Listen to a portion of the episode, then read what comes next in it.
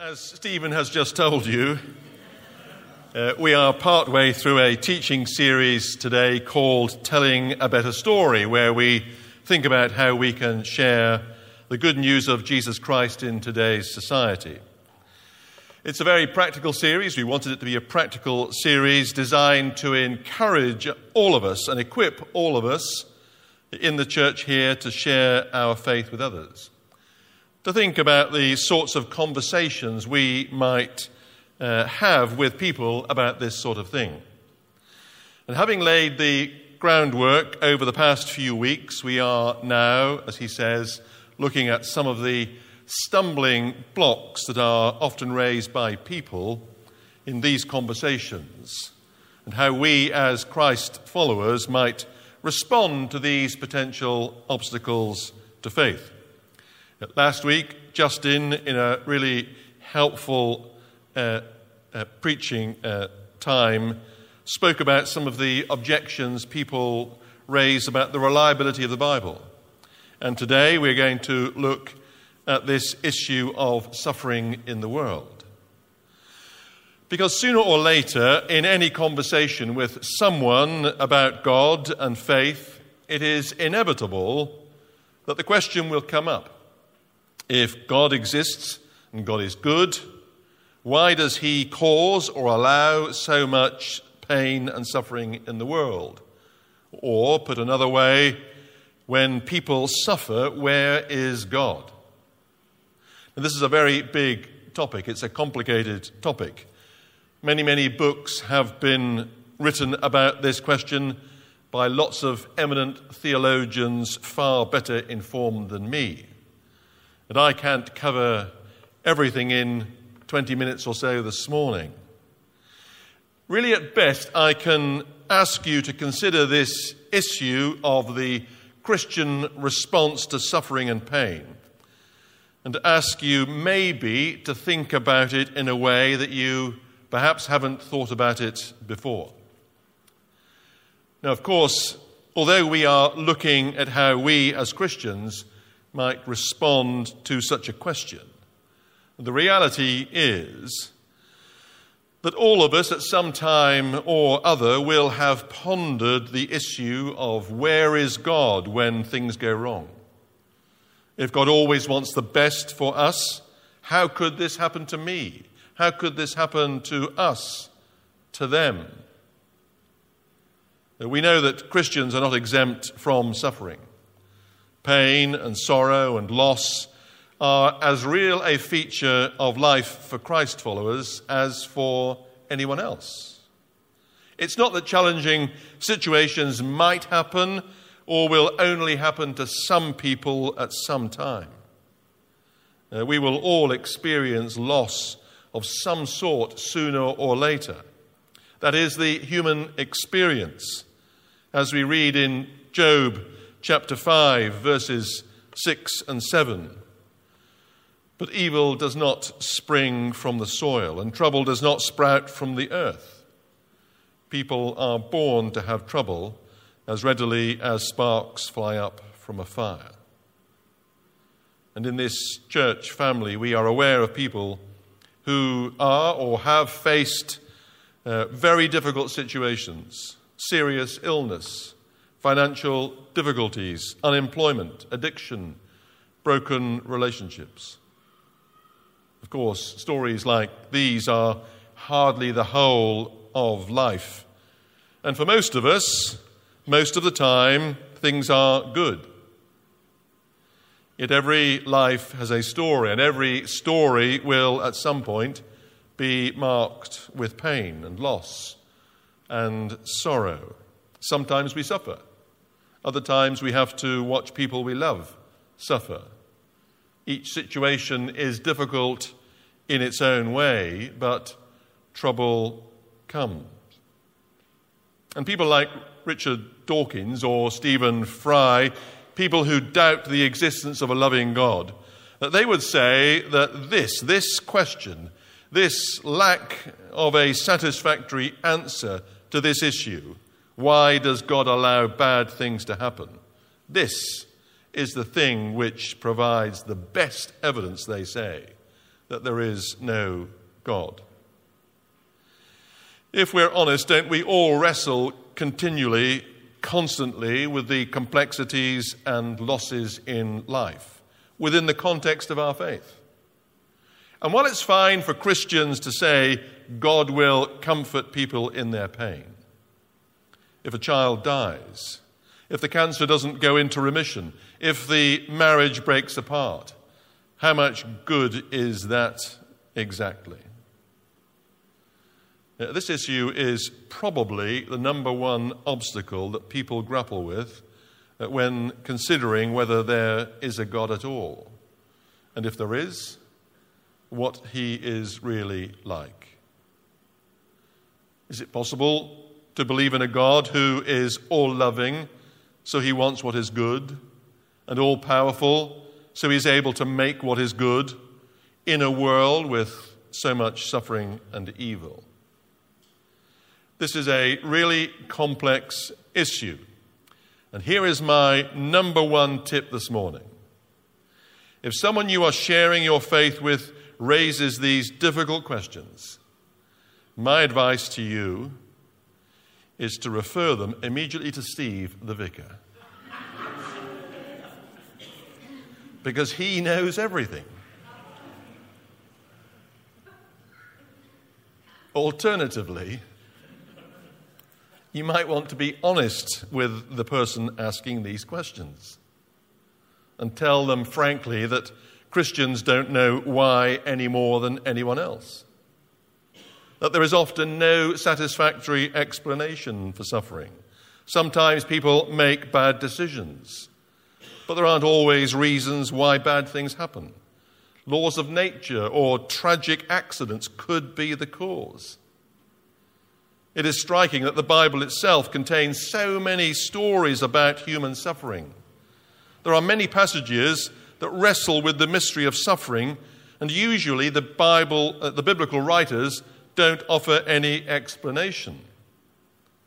Most of the time, they simply protest about their suffering to God. And these are people who are overwhelmed or disorientated, who are troubled by evil and pain just like us. And so, if you are speaking to someone who is themselves experiencing heartbreak, who's struggling through the valley of the shadow of death, as the psalmist describes it. The worst thing, the very worst thing you can do, is to offer some neat and tidy answer to the question, Where is God?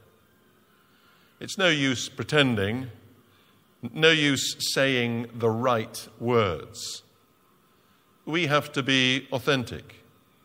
And often the only response that makes any sense in the face of suffering is silence, silent presence. But that gift is really the only thing that any of us has to offer these people in distress. There are often no worthwhile answers when their world has fallen apart. People in pain simply need to feel the fullness of another person alongside. But of course, uh, the question won't go away. How can it? And when the time is right and you get the opportunity to say something, you might want to think about these few ideas I share with you this morning. Because, as difficult as it might be, I believe, I have no doubt, that a questioning and thoughtful response to our human experience of suffering can, for many people, be a crucial part of exploring the Christian faith. Now, firstly, if you're going to say anything at all, I would not begin by talking about the fall as related in Genesis, about how God's perfect creation was tainted and his relationship with humans was fractured by mankind's original sin and disobedience. That one bite of the apple was all it took, so that from then on, pain and suffering became a feature of the human existence. Now, I know that that, in very broad terms, is the fundamental Christian theology on how and why we live in a world where bad things happen. But I would leave that sort of explanation to the advanced religious studies class. If you offered that as any sort of reason to someone who was even vaguely interested in exploring matters of faith, you would just sound a bit mad. Why? Because lots of people simply wouldn't find that a very intellectually satisfying answer. In big picture terms, it might explain why bad things, why bad people do wicked things and cause terrible harm. But it doesn't obviously or easily explain why cells mutate into cancer, or viruses become toxic, or tectonic plates shift and cause tsunamis, or a motorist misjudges a bend in the road and drives into a pedestrian. Instead, when considering with someone whether there is a God and what he is like, you might want to instead rather explore the deeper and more personal question that naturalism or atheism cannot explain. And that is our anguish as human beings in response to pain. And what that points towards. If human life is not essentially sacred, but merely an accident of chance biology and chemistry, does our outrage and anguish in the face of suffering really make any sense? Why would human beings really have any intrinsic worth and such a deep conscious and emotive response to pain and suffering without God existing? Uh, surely, as Richard Dawkins maintains, uh, there would simply be blind, pitiless indifference where DNA neither cares nor knows. The DNA just is, and we dance to its music. DNA just is, and we dance to its music. Does it really matter if millions die in a pandemic or dozens are shot in a classroom? You see, it, it matters only if human life has essential value. And I think that our reactions to the suffering of others, even, perhaps especially those we do not know, point to this. Our outrage in reaction to suffering and our human experience of pain itself all confirm the common human intuition that there is more to life than some might say that our outrage at unjust suffering actually points towards the existence of God. Now, of course, as Christians, we believe that God really does exist, that God is a personal being, that God is essentially loving, and that God has made human beings in his image with a capacity to reason, to choose, and to love. And it follows from this that suffering hurts us as human beings in such a profound and shocking way because human beings really do matter. Because being made in him in his image, our lives and our well-being are sacred. And you might then want to explore with this other person, to consider the nature of this God and the Christian understanding of his character. You see, the premise of the questions, like why does God allow suffering or cause suffering, assumes that God is all powerful, almighty, able to do anything, and so could prevent bad things happening if he chose to do so. That is what underlies this sort of question, and so the conundrum begins. Now, I'm not suggesting this morning for one moment that God is not omnipotent. That would be a very dangerous thing for me to do, bearing in mind I'm standing here um, waiting for a thunderbolt to hit. So I'm not for one minute suggesting that at all. But it's a theology that can lead us down a pretty muddy track. And the risk is that Christian theologians perhaps have become fixated on this characteristic to the exclusion of others. It's a belief that might provide comfort and reassurance in good times, but it can equally cause bewilderment and uncertainty in bad times. That rather than talk in terms of God being omnipotent, I find it much more helpful to think of him in the way he is described in the children's Sunday school song. Our God is a great big God, and he holds us in his hands. That God is big enough for me. Now, the language of divine omnipotence is drawn in the Old Testament from the imagery of ancient monarchy, where the king's will and purpose was absolute. But the New Testament moderates this kingly notion by emphasizing instead the model of divine parenthood, our Father who art in heaven. And parenthood is not about power, but about love. To think of God as that power called love, the one who suffers with and comforts the distressed regardless of the outcome, it has for me spiritual integrity born of real life experience. And then you could talk about the significance of a God who loves you and me and everyone else. Now, I promise you, I'm not seeking to be controversial this morning, and many here will think differently. But some people struggle a bit to believe in divine intervention.